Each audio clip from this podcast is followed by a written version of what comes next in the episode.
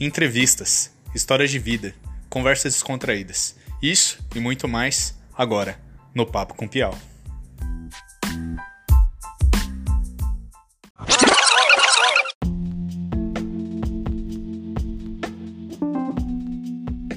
E aí, galera, tudo bem?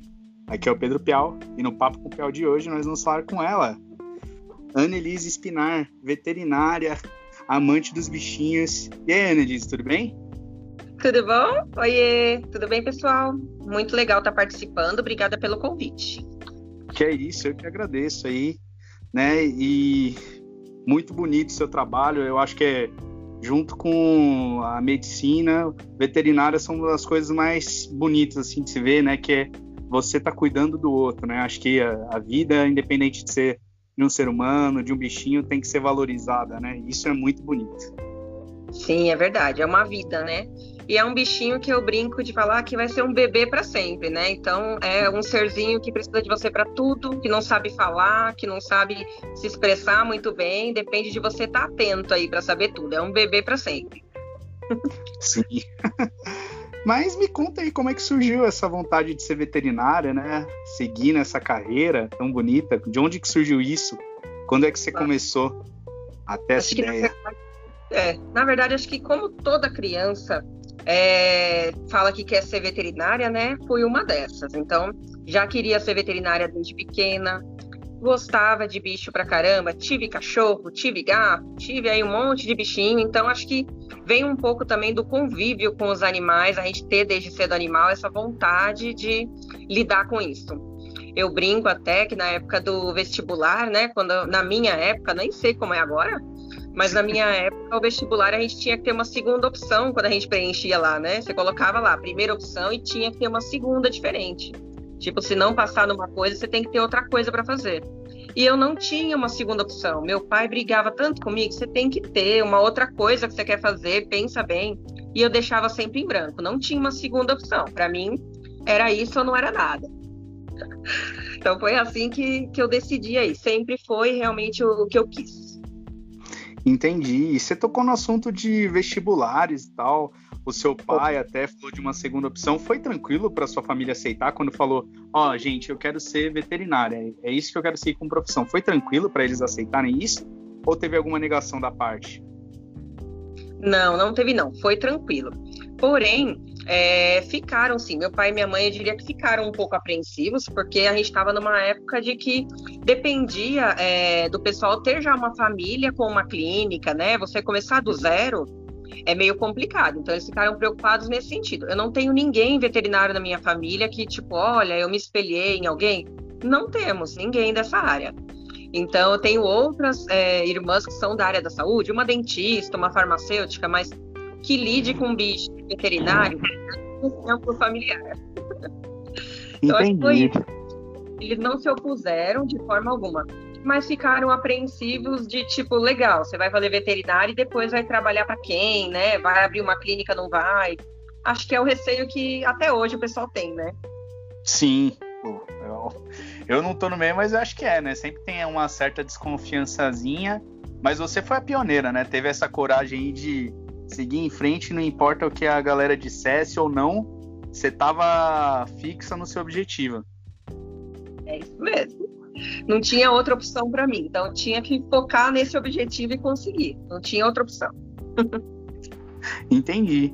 E na época que tu entrou na faculdade, como é que foi assim? Foi uma quebra de expectativa? Porque eu acho que muita gente enxerga a faculdade, o curso que a pessoa almeja de um jeito. Aí quando entra, às vezes vê que não é da, sabe, daquele jeito que ela tinha imaginado. Então, como é que foi o seu período lá, essa, se teve essa quebra de expectativa ou se foi realmente do jeito que você esperava. Conta como é que foi esse período para você. Vamos lá.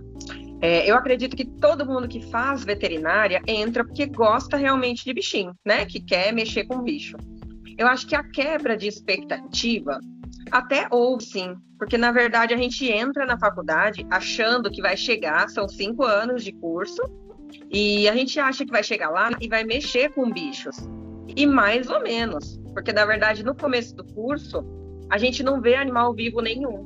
Então, eu te diria que metade da faculdade você lida só com bichinho morto. Você tem aula de anatomia, de fisiologia e todas as vias que você imaginar, e você não tem contato com bichinhos vivos. Então, é, a gente vai ter contato, vai poder colocar a mão num, num bicho, ter aula de clínica é, e tudo mais, a partir aí dos últimos anos. Então, metade da faculdade para frente. É lá que você vai ver um bichinho.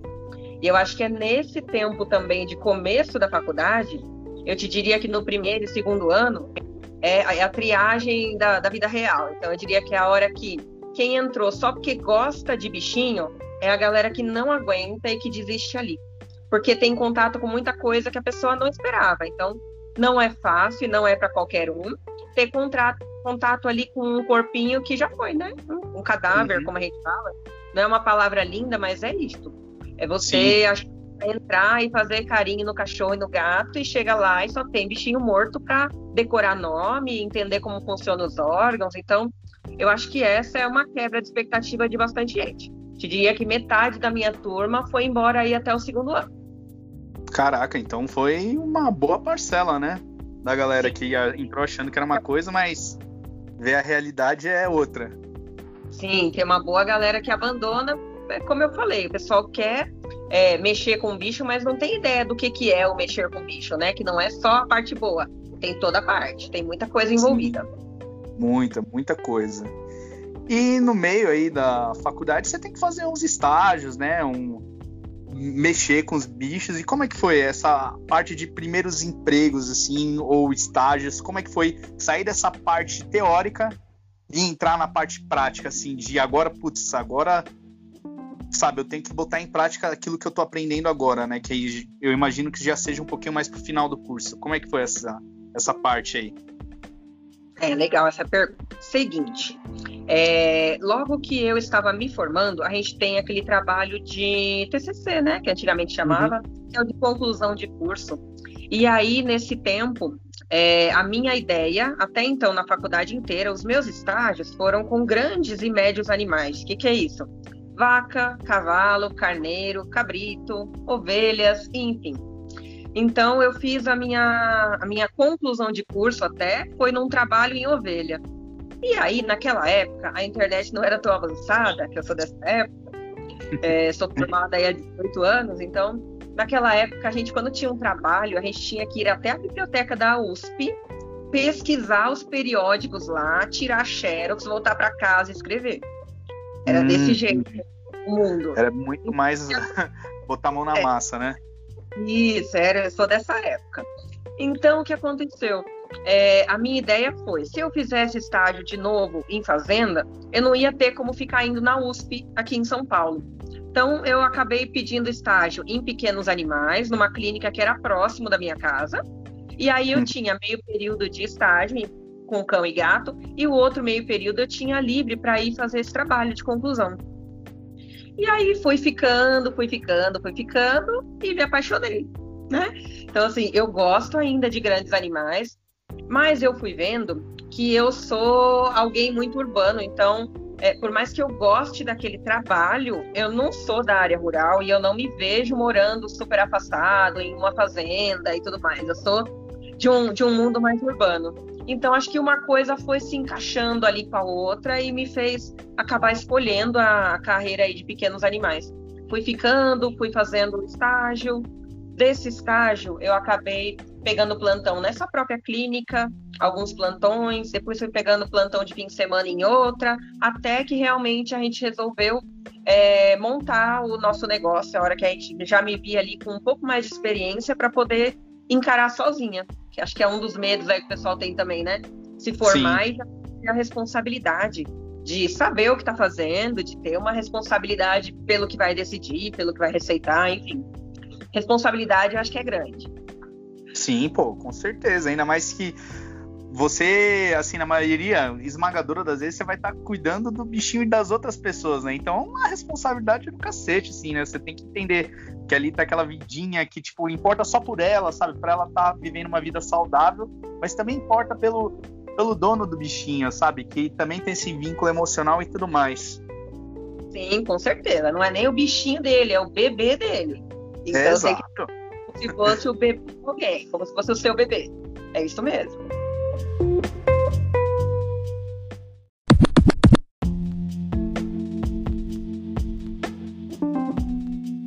Primeiras sensações, assim, de tratar desses bichinhos agora já depois de formada, como é que você encarou, tipo, pegar pela primeira vez, tipo, pô, agora eu não tô fazendo isso mais para alguma matéria ou para algum trabalho, sabe, para analisar, agora eu tô realmente total, sabe? Eu, eu, por eu mesmo tomando conta desses bichinhos. Como é que foi pela primeira vez assim, você se enxergar já uma profissional formada e com toda essa responsabilidade na mão? Como é que foi para você?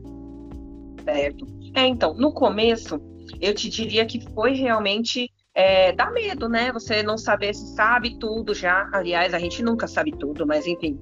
Uhum. A gente uhum. não sai da faculdade e nem de um primeiro estágio é, preparado totalmente para encarar ali. É, acho que a parte pior não é nem saber dose, saber remédio, saber doença.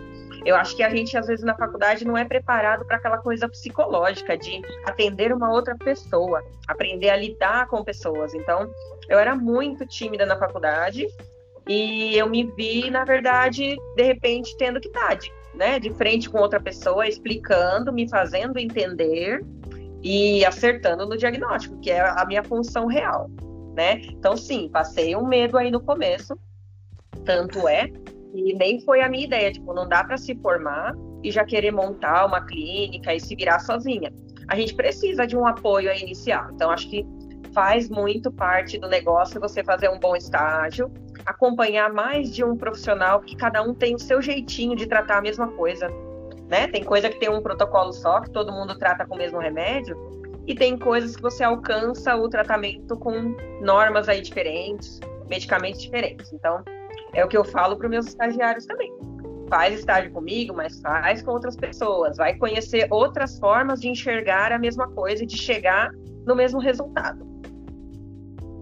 Sim, acho que isso é legal, né? Que mostra que, como você mesmo falou, que para você chegar nesse resultado final não tem só um caminho, né?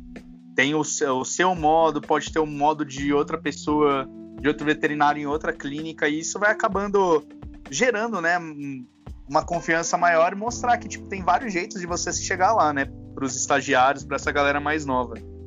Isso, isso mesmo. Você vai tirar o melhor ou o que você acreditou ser melhor de cada um para na verdade formar o seu jeito de atender, né? Você está formando aí a sua cabeça, o seu jeito de lidar com tudo. Então, te conseguir tirar o melhor e o pior de cada coisa que você viu e formar o seu jeito de atender. Entendi, pô, que, que da hora. E como é que é para você lidar com essa galera que é estagiária, né? Que tá. Você que já viveu essa época, um, né, um tempo atrás, agora você vê essa molecada mais nova inexperiente, às vezes com medo. Como é que você lida com essa galerinha que chega aí como estagiário na sua clínica? O que, que você fala para eles? O que, que você mais mostra para eles, além disso aí que você já falou de pegar outras visões? Tá. É, eu gosto de ter sempre estagiário aprendendo, porque eu acho que a gente aprende um pouco com eles e a gente revisa, né? Eu brinco, então eles estão com tudo fresquinho de teoria aí e acabam passando aí coisas que a gente já não lembra ou detalhes que a gente não está vendo. É muito legal a convivência. E eu gosto de ter estagiários comigo também, porque divide um pouco o trabalho, mas também ensina eles a terem um contato mais próximo. Eu, durante a faculdade, eu fui fazer estágio mesmo no final da faculdade. E eu vejo que tem muita diferença entre o pessoal que começa a fazer estágio logo no começo e acostuma, na verdade, com aquela rotina de clínica né? Então acostuma com aquela é, pauleira ali de vai, pega remédio, vai. Tem a parte boa, tem a parte ruim, tem a parte fácil, né? Que é vacinar, o bebezinho lindo, tem a parte difícil, que é o animal doente e tudo mais. Tem animal que morde, tem animal que é bravo, então tem bastante desafio aí para os estagiários. É, mas eu tento ir dando dicas para eles, coisas que eles possam no futuro usar e tento passar aí o que eu acho que eu faço de melhor, para que eles usem isso para construir aí a, a ideia deles, né, de atendimento bom. Mas eu gosto, gosto de estagiário, sempre mantenho algum comigo. É, só não gosto de ter mais de um de cada vez, porque eu acho que muita gente ninguém aproveita nada, né? Que todo hum. estagiário chega a botar um pouquinho da mão na massa, mexer um pouquinho no bicho, né? Que é o que a gente não está fazendo na faculdade até então. Então, se tem Sim. mais de um tempo, o aproveitamento é pequeno, tem que ficar revezando e tudo mais. Mas eu gosto e eu apoio, eu acho que tem que fazer estágio sim. Desde quando conseguir do começo, faz parte, tem que fazer. Melhora bastante aí a confiança quando você se formar. Você não tá tão perdido e tão sem saber por onde começar. Pô, que legal que você tem essa visão, né? Uma visão muito agregadora, assim, né? De, pô, vai lá, faz estágio, vem aqui. E dessa troca de conhecimentos, né? Tipo, você ensinando, você acaba aprendendo também, né? Isso é muito legal. Sim, a gente sempre aprende alguma coisa. A gente não sabe tudo nessa vida e vai morrer sem saber tudo. E tem coisa que às vezes vem fresquinho na cabeça deles, ou uma coisa de quem olha de fora e vê um detalhe que de repente comenta. Você pode melhorar seu atendimento, né? Então Sim. toda dica é válida, tanto de mim para eles quanto deles para mim.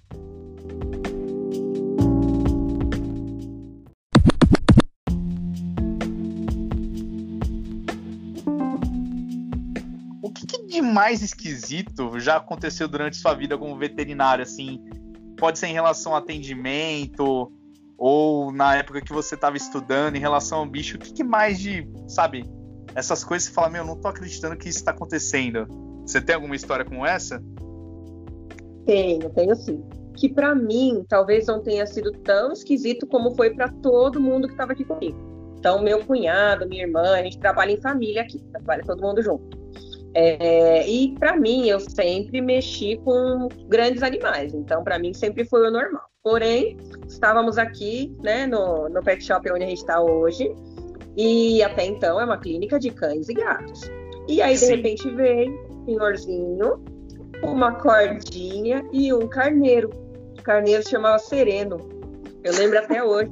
É, o Sereno estava com tosse, enfim, né? Veio, ele veio, ah, eu fiquei sabendo que tem veterinário aqui agora e tal, e queria ver para você cuidar dele. A sorte é que estava fresco na cabeça, né? Então eu mexia com, com grandes animais há muito pouco tempo. Então tratei do sereno, curei a tosse do sereno, mas enfim, todo mundo fica me zoando até hoje com essa história de que apareceu um carneiro aqui e eu tive que descer. Aqui é dois andares, né? Embaixo pet e em cima clínica. E eu tive que descer para atender o sereno, porque não dava nem para o paciente subir para a clínica. E aí desci, mômetro, com estetoscópio, com remédio e tal, e eles ficam me zoando até hoje dessa história do sereno. Então, para mim, não foi tão esquisito, foi mais engraçado do que inusitado. Mas todo mundo acha que essa é, todo mundo votou e disse que essa é realmente a história mais estranha que já teve aqui. Mas a gente tem também, tipo, ah, intoxicações por coisas que você nem imagina, né? Cachorro que rouba remédio, essas coisas. Que... É. Planta tóxica, que às vezes você olha e fala, nossa, não é possível que essa planta causou tudo isso. Então, tem bastante essas coisas que você não espera. É inusitado até um certo ponto, mas eu acho que o sereno ganha. O sereno é, é o mais inusitado do que já aconteceu por aqui, eu acho. Claro, eu imagino você, ah, o susto. Porque só pra galera dar uma situada, a sua clínica é em São Paulo, não é? Isso, a gente tá na divisa aqui de Diadema com São Paulo, mas é área urbana. Ninguém Sim, imagina. não é fazenda. É. Ainda bicho silvestre, você até imagina que tenha, porque tem gente que tem. Então, passarinho, tartaruga. São bichos. Isso, que até tá ficando mais urbano. Mas já apareceu para eu ver, tipo, ai, galinha, né? Que não, a gente até aprende passarinho na faculdade, mas não é minha área. Então, assim, eu não clinico com, com pássaro e com silvestre. Eu geralmente encaminho para outro local. Mas no começo, a gente estava começando, o que viesse de atendimento a gente atendia. Então, o Sereno foi atendido com louvor. Ai, ai, que demais. Imagina, você tá tranquila lá, esperando que o Sereno fosse um gatinho, um cachorrinho. Aí entra um carneiro no pet shop. Meu Deus do céu. Foi isso mesmo. Né? Tive que, eu falei, tive que descer para atender ele, porque aqui é no segundo andar e tem uma escadona, e nem dava para subir com o coitado do sereno. Mas deu certo, graças a Deus. Pô, ainda bem.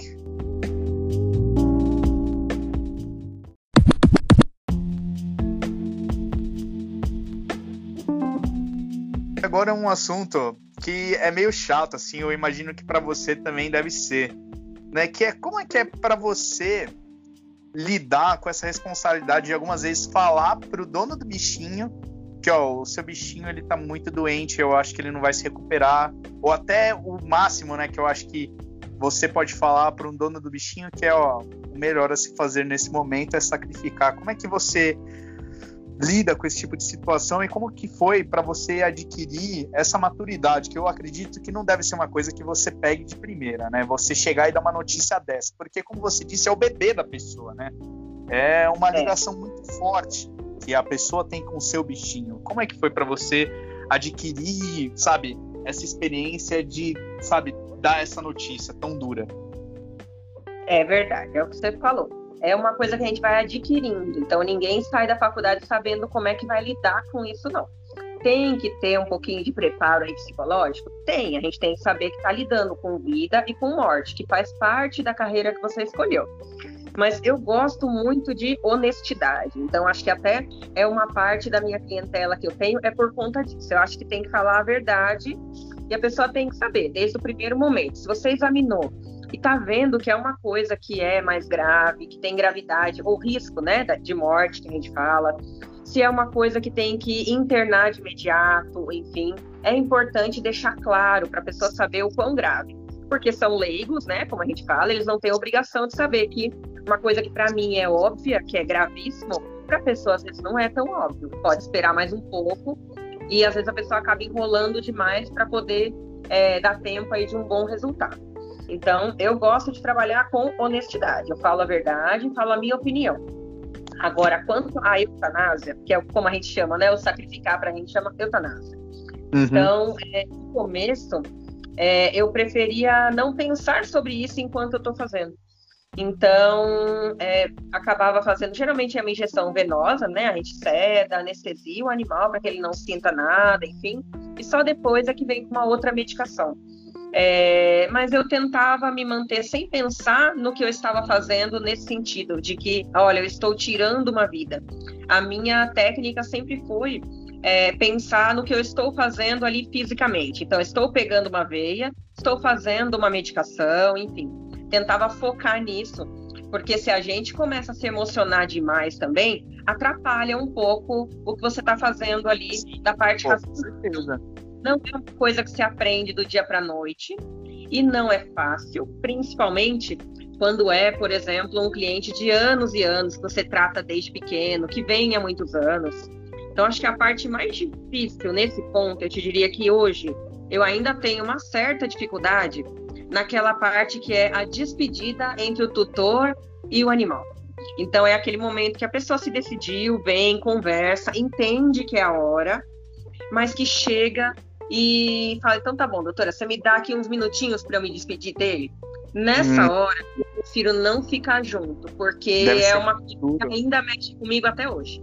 Se eu ver a pessoa mesmo se despedir e tal, é, é complicado. É complicado segurar a emoção, porque é, é tenso. É um momento ali que eu acho que é mais difícil do que a eutanásia, de fazer o procedimento, é ver essa despedida, né?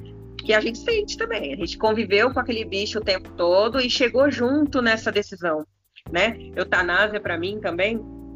Eu gosto de explicar para o pessoal de uma forma que é mais simples aí de entender. Seguinte, eu só sou a favor de eutanásia quando é um problema que não tem mais cura, que não tem jeito de curar, não tem como resolver. E, mesmo não tendo cura, só quando o animal chegar num nível de que não come, não bebe, sabe? Só vai ficar esperando a hora de acontecer uhum. mesmo. Então eu explico muito pro pessoal assim: é, a gente vai sofrer se o bichinho for hoje ou daqui a cinco dias. O nosso sofrimento vai ser o mesmo. Mas para quem está sentindo dor, quem está sentindo fome, ficar mais cinco dias de sofrimento é muito. Então Sim. nessa hora pode ser egoísta nesse sentido. Exato. Né? Pode ser. Engolir o nosso sofrimento para parar com o sofrimento do bichinho. É a minha opinião. É, eu, perguntei justamente isso porque eu já vivi uma situação dessas, né? O meu. Você já teve que tomar essa decisão. Quê? Você já teve que tomar essa decisão também? Já, eu tive que tomar essa decisão porque o meu primeiro bichinho, né? Que era uma cachorrinha, o nome dela era Lobinha, ela já tinha 15 anos e ela começou a ter umas tremedeiras meio estranhas, assim, como você disse, o bichinho não comia, não bebia. E eu tive que levá-la lá, né? E infelizmente o veterinário teve que falar, né, que ó, você pode prolongar um pouquinho mais, mas ela só vai sofrer, então é melhor se fazer. Então é difícil, é, mas você tem que entender, como você bem disse, que você não pode ser egoísta nessa hora, né? Você tem que Isso. pensar muito. Ali tá uma vida e não tá sendo uma vida plena, tá sendo uma vida sofrida. Pessoa, sabe, o bichinho não tá conseguindo andar direito, beber, comer. Então, para que que você prolongar esse sofrimento? Você prolongar o seu e o dele, né? E acho que você foi super assertiva no comentário. É, tem muitas vezes que a pessoa já chega falando, olha, para mim não é uma opção, eu quero levar até onde for, no natural, enfim. E a gente aceita, porque tem questões aí éticas, religiosas e enfim, que a gente tem que aceitar, a gente não vai concordar em tudo com todo mundo, mas pra gente às vezes é sofrido ver a pessoa decidir por não fazer e você saber que é muito necessário, que tá muito na hora, sabe?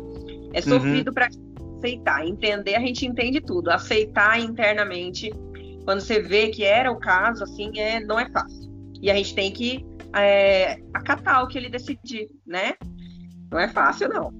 Mas temos também, às vezes, que lidar com isso, acatar o que o dono acha que é melhor.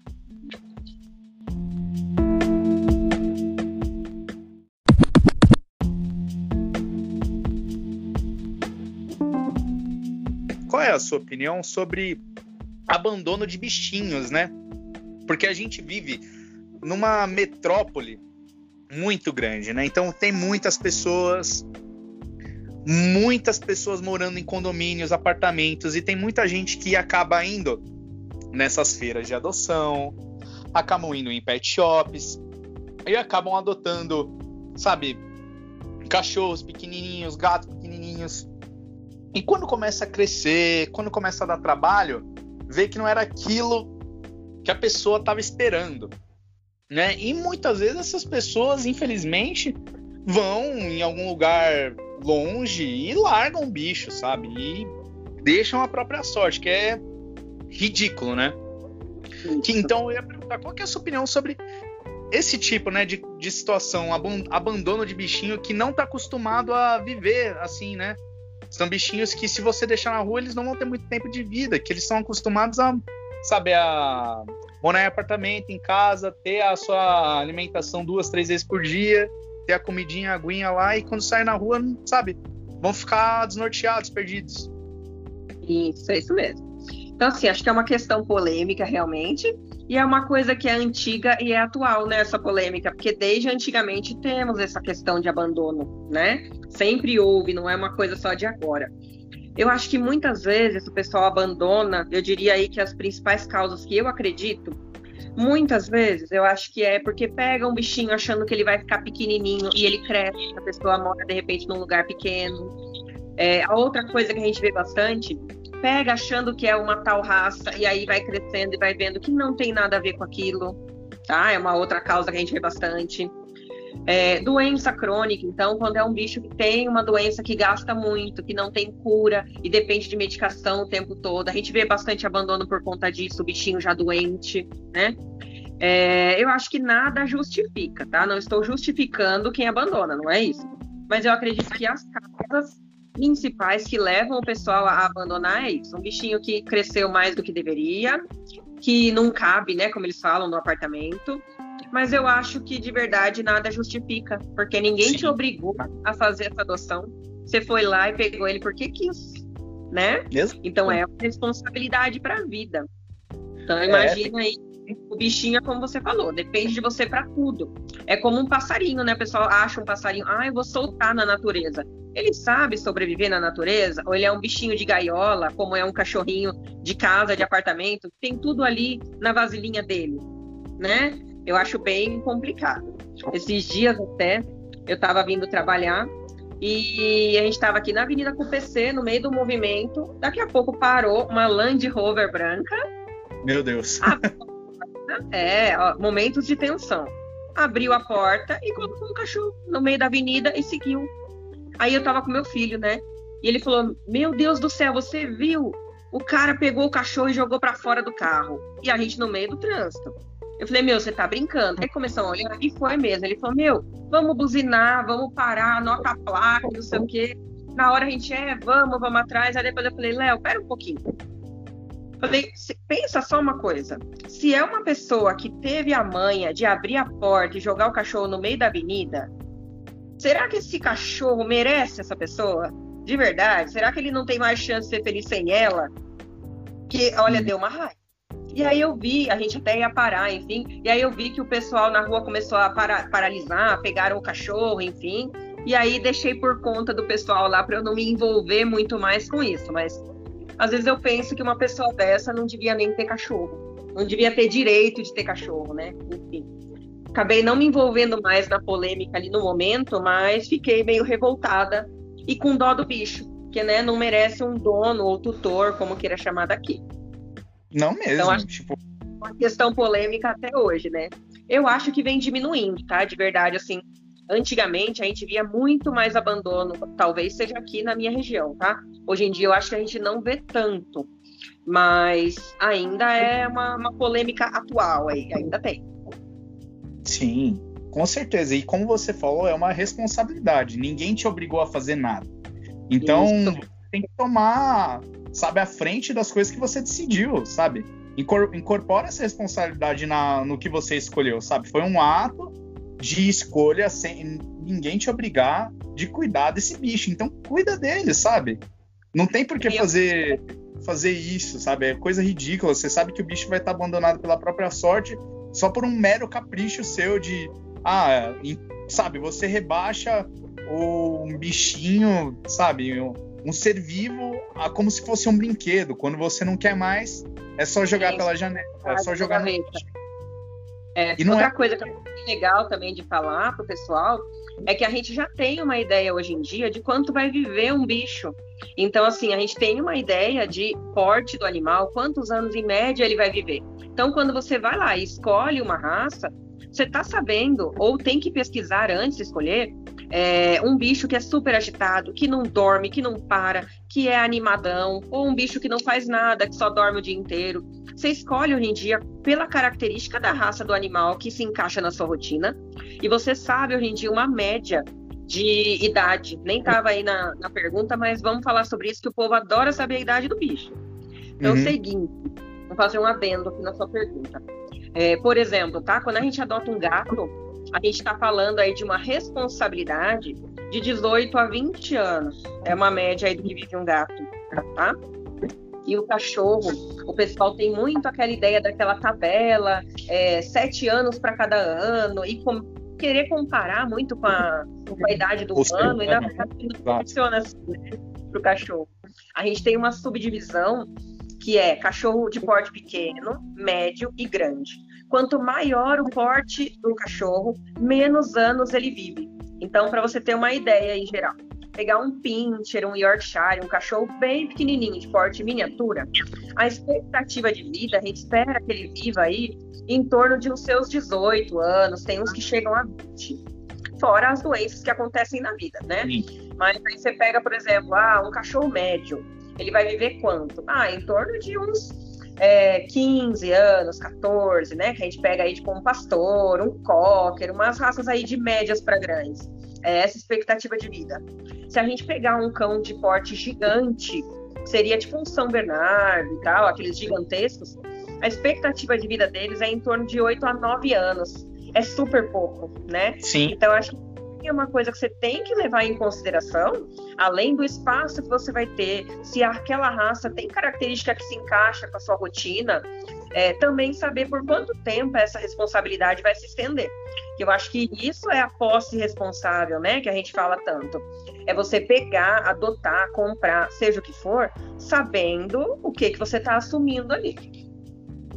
Sim, com certeza. Tem que ter a consciência dos seus atos, né, na hora de fazer tudo e como você falou, pesquisar, né? Porque nós, sabe, temos internet aí essa tanta facilidade, né, que você disse que não tinha na época tanta, Isso. né, na época da faculdade. Pô, hoje em dia tá na palma da nossa mão, dá para pesquisar fácil. Então acho que é muito mais por preguiça ou falta de, sabe, consideração com o próprio bichinho que vem a adotar do que qualquer outra coisa, porque não é tão difícil achar a informação não.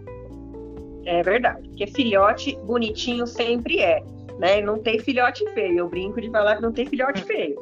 Mas realmente, depois que vai crescendo, tem bichinho mais agitado, que não se encaixa na sua rotina, ou um bicho que vai crescer muito e não se encaixa no padrão que você tem de espaço. Então, eu acho que tem que pesquisar sim, para você saber o que, que vai dar certo, né?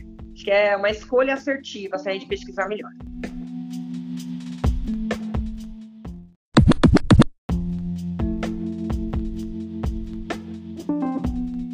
Agora para uma questão parecida com essa, mas nem tanto.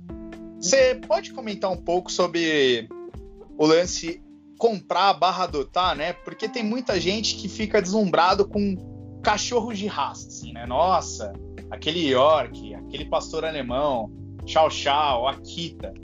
E também tem aqueles tantos, tantos cachorros que estão lá só para adoção, que é de graça, sabe? Muitas vezes eles vão ser vira-lata, sim. E tem muita dessa questão estética, né? Na hora da escolha. Tipo, o cachorro que for mais vistoso, ter pedigree, acaba chamando mais atenção. É status também, né? Você tem um, um cachorro bonitinho, felpudinho, como o tal Lulu da Pomerânia, né? Que você vai ver a média de preço tá dois mil, três mil reais. Então, uhum. o que, que, você acha dessa, dessa questão de comprar versus adotar? O que, que você tem na sua cabeça em relação a isso? Então, bora lá. Eu acho o seguinte: eu acho que quem gosta de bicho, gosta de bicho, não importa se é mistura de raça, se é de raça, que tamanho que é. Quem gosta muito de bicho, adota um bichinho sem raça com facilidade. Porém, vou gerar uma polêmica. Eu acho que também a gente não pode tirar o direito daquela pessoa que sempre sonhou em ter uma tal raça, sabe? É, ai, uhum. meu sonho é ter um Lulu, meu sonho é ter um York. Eu acho que a gente não pode deixar é, um estigma muito grande nisso de que não compre, adote, tá? Porque eu acho que se você adotar só por adotar e não porque você quer fazer de coração, é aí que vem o abandono. Então, sim. eu acho que sim, a gente tem direito de escolha nessa vida. Então, eu não sou a favor totalmente do não compre e adote. Eu acho que se você quer, é seu sonho ter aquela raça, enfim, eu acho que sim, tenha aquela raça. E aí eu continuo. Se você tiver espaço do seu coração, na sua casa e do seu bolso, adota mais um, que é o que muita gente vem fazendo agora tem a raça que sempre quis, que sempre sonhou, e quando se vê é, podendo abrigar mais um, vai lá e adota mais um. Mas eu acho que tem muita gente que tem esse sonho, às vezes nem por status, também tem por status, eu concordo com você. Mas a pessoa tem o sonho de ter aquele que põe um lacinho, que tem o pelo de tal jeito, enfim, assim. Não vamos tirar ali o poder de escolha também, porque a gente está nessa vida para fazer escolhas, né? Sim. É, então, eu vou deixar essa polêmica aí no ar, mas eu acho que a gente pode escolher ter um bichinho de raça assim. Se você tiver grana para bancar essa raça cara, que seja. E se couber aí no seu espaço, adota mais um e ajuda mais um. E para quem não liga, para quem gosta de bicho porque gosta de bicho e não tá nem aí com nada, bora adotar porque tá cheio de bichinho precisando. Aqui na clínica, a gente tem um esquema que a gente não fica com bichos aqui tá? Então eu não tenho, por exemplo, bichinhos para adoção aqui, fisicamente. Mas toda vez que algum cliente tem, é, manda foto, a gente divulga no WhatsApp, no Instagram, e a gente tem conseguido doar bastante, sabe? É, até para conseguir ajudar o cliente que não conhece tanta gente, né? Não tem essa rede de contato, a dar conta. Então, muita gente quer doar bichinho que a sua cadelinha teve cria, ou o seu gatinho teve cria, e outros porque acham lá uma caixa no meio da praça e tem que dar um jeito de, de botar aquele povo todo para morar em outro lugar. Não dá para ficar com todo bicho que você acha. Então, a gente acaba, a nosso jeito de ajudar, né, a diminuir um pouco mais e, e ajudar na adoção, é fazer isso, é ajudar na questão dessa rede de relacionamento mas a gente não deixa animal aqui para doação fisicamente. A gente achou essa estratégia aí para tentar ajudar e tem tido sucesso, está dando certo. Pô, entendi. Que, que legal que tem essa iniciativa aí, né, para adoção e tudo mais.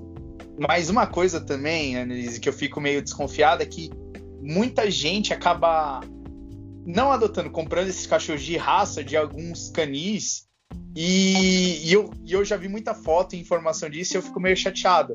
Que é, às vezes eles vêm assim, a, a, não vem, na verdade, né? A mãe dessa ninhada e geralmente a mãe desses bichinhos é muito maltratada. Eu fico meio assim, tão triste, sabe, de ver a mãe uh, ou a progenitora, né, de, de, dessas ninhadas aí, seja de raça, sabe, toda esculachada, tadinha. Eu fico muito chateado com isso e já não é a primeira vez que eu tinha visto um tempo atrás, né?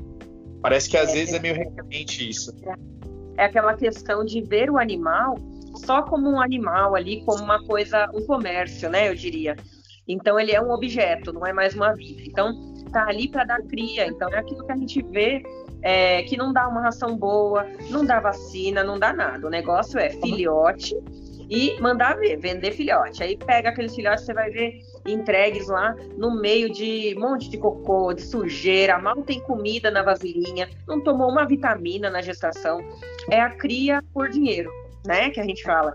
Então, eu também sou extremamente contra. E quando eu vejo, eu torço o nariz para atender, porque eu fico com raiva. Eu não gosto de passar raiva, não. Que muito que o pessoal acompanha na TV, né? Olha, estouraram um criador. Pô, aquilo ali não é um criador, aquilo ali é, é judiação, né?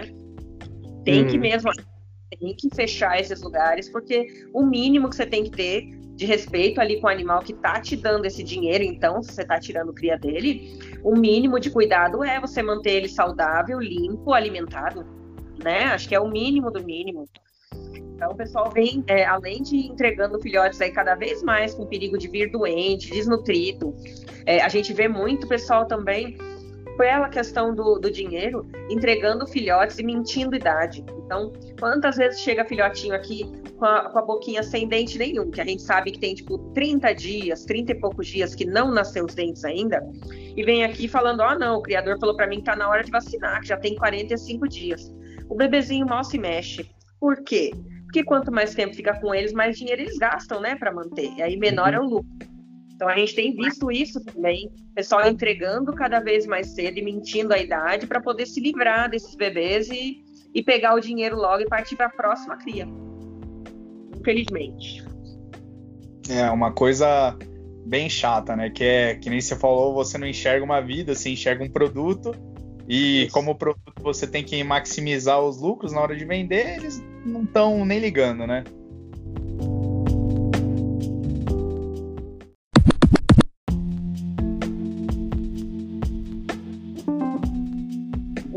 Importante você acha que os bichinhos, né, os animais, estão sendo nesse momento de pandemia para as pessoas? Qual que você acha que é a importância deles? Olha, eu acho que tem sim uma importância bem grande, porque o pessoal estava enlouquecendo, né, nessa quarentena, tendo que ficar trancado dentro de casa.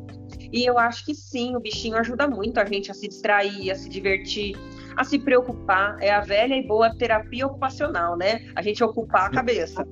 Então eu acho que ajuda muito e ajudou muita gente aí a não ficar depressivo, não ficar estressado.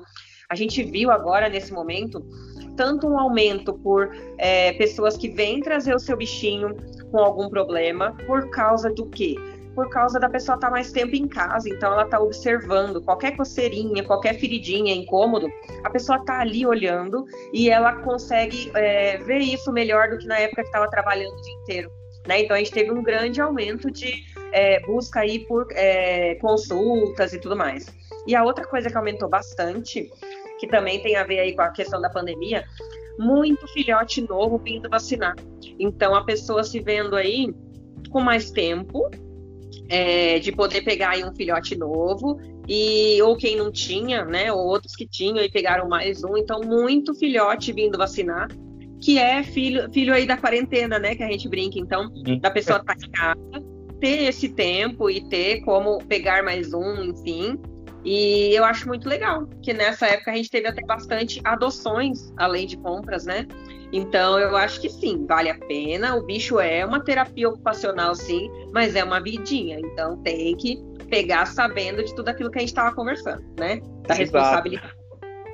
Mas é muito não legal você ver que muito cachorrinho está podendo sair da rua agora, nesse tempo que todo mundo tem é, ocioso aí em casa a mais, né? Que não está mais trabalhando tantas horas, ou enfim, tem um tempinho a mais, poder estar tá dando aí abrigo para esses bichinhos que estão precisando.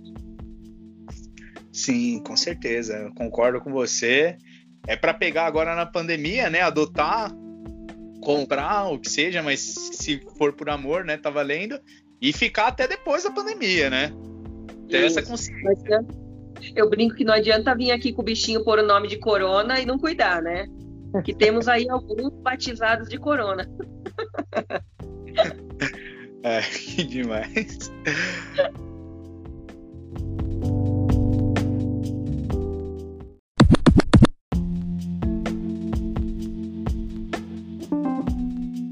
Mas agora, Annelise, para fechar, para fechar, quais são os seus planos para o futuro aí? Seja para você ter mais alguma especialização, abrir outra clínica, o que que você pretende aí para os próximos meses, para os próximos anos?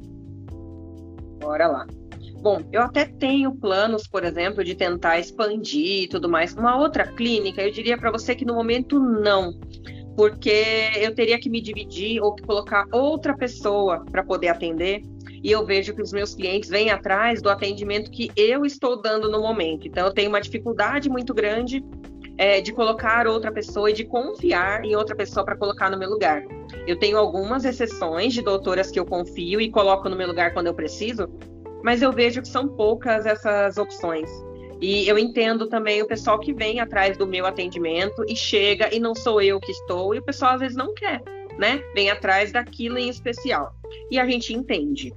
É, então, assim, eu não tenho uma pretensão de uma outra clínica, não. É, eu vejo que o nosso crescimento aí de atendimentos aumentou muito na pandemia, como eu comentei. Então, eu estou no momento tentando dar conta com atenção e carinho de todos esses atendimentos que têm vindo até mim. Estou tentando é, fazer curso mais online hoje em dia. Então, eu tenho minha especialização, que é em clínica de cães e gatos. A minha ideia, inicialmente, era me especializar, por exemplo, em clínica de felinos, que é uma coisa que eu gosto muito de gato. Atendo muito gato aqui, porque tem muito veterinário que tem pavor de gato. E a especialização, o curso em si, hoje em dia, ele te exige aí um fim de semana por mês. Um fim de semana é uma sexta, um sábado e um domingo. E a verdade é que eu atendo de segunda a sábado. Então, assim, eu teria que cair na mesma questão de deixar outra pessoa para atender meus clientes. Então, eu ainda não consegui me, me organizar para isso tudo. Então, eu faço bastante palestra, curso online, vou tentando me especializar nessa parte assim de é, realmente a coisa por vídeo, né? Mas fisicamente, por enquanto, não está no meu plano. E abrir outra clínica também, por enquanto, não é meu plano, não. Eu quero atingir aí um nível maior nessa daqui. Então a gente sempre tenta é, atingir esse público aí, tratando a pessoa da melhor forma possível, né? Além de um tratamento bom, eu acho que hoje em dia o pessoal vem em busca de um preço justo, mas de Sim. tratamento faz, sabe? A gente vê muito lugar que cobra caro e não tem remédio de última geração. Então eu acho que é importante você se atualizar e ter tratamentos bons e tentar manter o seu valor aí num valor justo, que é o que o pessoal vem procurando hoje em dia, né? Então a gente tenta fazer o quê? Além de tentar dar esse é, esse apoio aí no atendimento, de tentar manter o, o atendimento num nível legal, né, que vale a pena para o pessoal, enfim, é, eu venho tentando investir também na parte é, de Instagram, redes sociais, WhatsApp, sempre que eu posso, eu gravo algum vídeo para o pessoal, gravei da parte do coronavírus, gravei algumas coisas que o pessoal tinha dúvida. Eu tento manter ali um videozinho de dica por semana, mantendo também no nosso Instagram, é, para tentar esse vínculo é, deixar a pessoa mais próxima da gente, né? Que eu acho que é isso que o pessoal vem buscar. Então eles não querem mais aquele médico, né? Aquele doutor de antigamente que fica lá do outro lado da mesa e nem encosta no bicho. Eles Sim. querem alguém que, que, trate eles como amigos e como é, dê uma informação, mas também trate com carinho o bicho, que a pessoa se sinta à vontade e não tenha vergonha e medo e de perguntar o que tem vontade, de tirar sua dúvida, sabe? Perder aquele medo do de antigamente mesmo que a gente tinha, né? O doutor é o doutor e tem que respeitar. Entendi. Ah, que legal, né? Esse lance da galera procurar você realmente, né, para fazer todo o tratamento, né?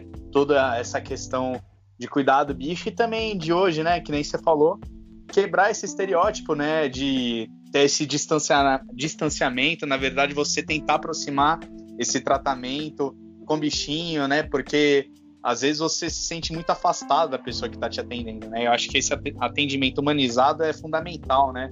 Você sentir que você é, é uma pessoa, que você está sendo enxergado dessa forma e não tá a outra pessoa não está enxergando, seja no caso dos veterinários só um corpo lá, ou seja no caso dos médicos só um órgão, né? Tá enxergando outra pessoa com sentimentos, com tudo mais, né? Isso é muito legal.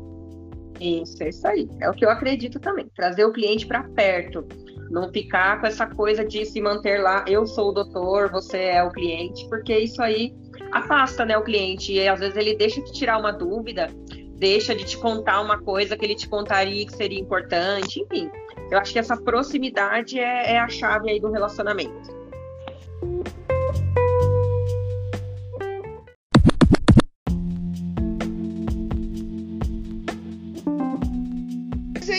Annelise. Eu agradeço muito por você ter me dado essa oportunidade de entrevistar você. Eu espero que você tenha gostado, que tenha sido proveitoso para você aí, né? Muita gente vai acabar, acho que, se interessando mais por essa área, que é uma área muito legal. E eu só tenho coisas legais aí para tirar dessa entrevista que foi muito proveitosa para mim. Muito obrigado mesmo. Ah, que legal. Eu agradeço a oportunidade, me diverti muito na nossa conversa. Vou chamar aí o pessoal que me segue, enfim, meus clientes para também acompanhar seu trabalho, que eu vi que tem muitas outras entrevistas legais lá para o pessoal curtir. E obrigada mais uma vez pelo é, apoio, né, por me chamar e pelo convite, foi muito legal. Que é isso, e já que você tocou no assunto das redes sociais, Fica o seu momento aí, divulga aí o Instagram, pode ser pessoal, pode ser da clínica. Fica à vontade, ah, onde que vocês estiverem aí, Facebook, pode mandar bala. Vamos fazer um momento merchan, então. Vamos lá. é. É, o nosso Instagram, que acho que é o mais fácil do pessoal acessar, é petpantanal. Aí quem tiver curiosidade, quiser dar uma olhada aí nos vídeos que a gente coloca, quiser tirar dúvida, enfim, eu sempre mantenho lá, a gente responde pessoalmente, o pessoal que manda questões, então estou à disposição para quem quiser tirar dúvida, comentar, acompanhar nosso trabalho. Perfeito. Mais alguma outra rede aí que você queira divulgar? Ah, não, pode ser essa mesmo, que é a mais fácil. E por lá também tem o acesso das outras redes. E estou à disposição. Se alguém quiser tirar dúvida e acompanhar, é isto. Perfeito. Então, muito obrigado aí. E valeu pela oportunidade mesmo. Imagina, eu que te agradeço.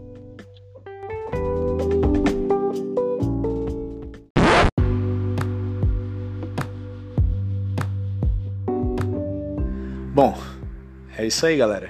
Esse foi o papo de hoje. E se vocês tiverem sugestão de alguma pessoa que eu possa entrevistar, manda lá no meu e-mail, é larutiapiau.com, sendo Larutia L-A-R-U-C-C-I-A e Piau, P-I-A-U. Ah, e também lembra de sempre colocar no assunto do e-mail Papo com Piau, só para me organizar melhor, beleza? E segue a gente lá nas redes sociais. A gente está no Instagram como Papo com Piau, tudo junto. Segue a gente, pode mandar direct que eu vou te responder. E a gente também tá no Facebook, com página de mesmo nome, Papo com Piau. Curte lá, eu vou postar várias novidades e pode mandar mensagem. Então, é isso. Muito obrigado e a gente se vê no próximo episódio.